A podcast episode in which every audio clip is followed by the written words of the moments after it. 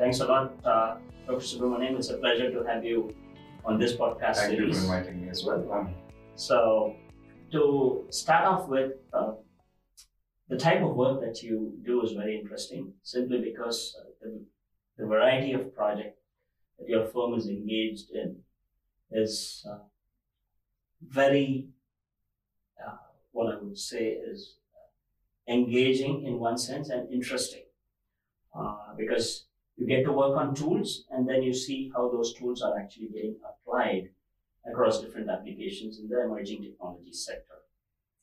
So, having said that, uh, you know, India is in the cusp of uh, coming out with blockbuster technologies or molecules related to different industries.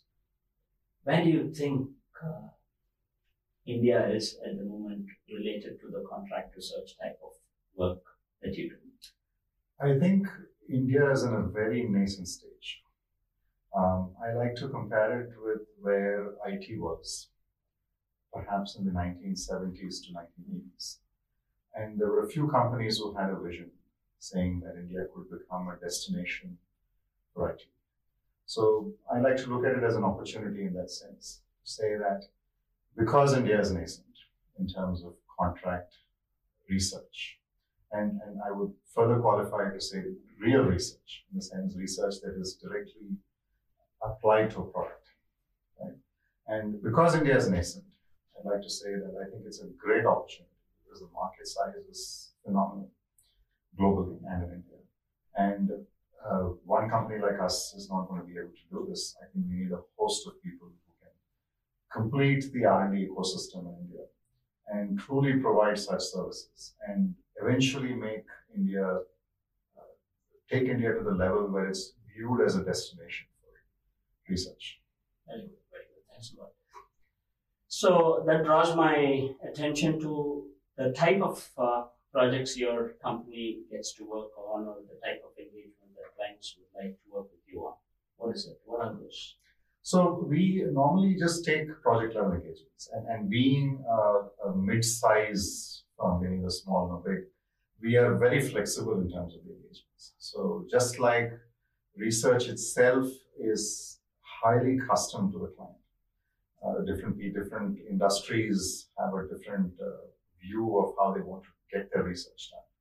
There are certain clients uh, who are very open-ended, certain clients who are extremely process-driven in research. Um, just like that, uh, engagement also varies.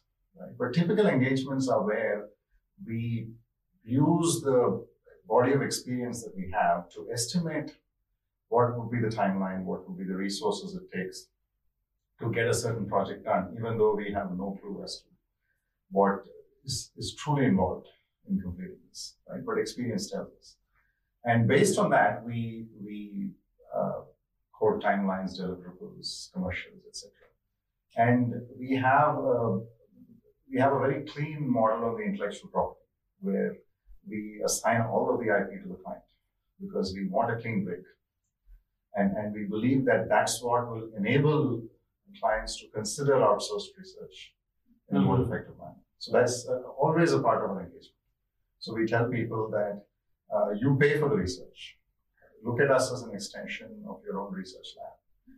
All the IP is yours, just like you would have it anyway when you have your own employees working on this Very good, very good. right? So a true extension of people's uh, captive research facility and a more a very seamless interaction between teams. Very interesting point. You said uh, that you are almost working as an extension of any other company's R&D. Uh, so, what uh, percentage of pop- of uh, your projects relate to incremental innovation, and what is it that that you work with are like game changers, perhaps? And the second part to it is: are these early stage TRL levels or late stage TRL levels? Okay, so uh, the word R&D has the R and the D, right? So we like to think of the R as the early stage uh, TR levels and the D as the later stage. And I think for an industrial R&D lab like us to be truly effective, we have to offer both the R and the D. So yes, we start with the R portion, where people come to us with next generation requirements because these solutions are simply not available to purchase in the marketplace. So it has to be organically developed. Um, I would say about 70 to 80% is incremental innovation, but still very profoundly innovative. So in other words, they have a product, but there's an enhancement that's required, mm-hmm. an, an, innovative enhancement that will make it a differentiator. And enhancement could come in many different ways. Uh, it could be uh, technical, it could also be commercial. Uh, a cost out project sounds very commercial, but uh, if it's happening through technical innovation, right, and which is how you can actually get very large cost outs, that that is also something that we do because that's very much in the research side right? But then we also pride in saying that we take it all the way to the deep part, development part, where the supply chain is important, the cost is important, the reliability of the component is, or the system is important, right? And all of this also has to be kept in mind in the research phase, Absolutely. so that it's not an afterthought. Correct. That's very interesting uh, kind of outcome. So you, just to sum up uh, the whole thing and to kind of put in perspective what we have in terms of talent associated with it, you said that we are riding on the wave very similar to what the IT waves are uh, since the 80s. I know we have uh, an ecosystem of a number of colleges, institutes, uh, a lot of government initiatives. We've seen successful launches of spacecrafts. Uh, so there is a lot of investment that's happening in science and technology. Uh, what is your opinion of the talent pool that's available in India that can facilitate emerging technologies coming out of India?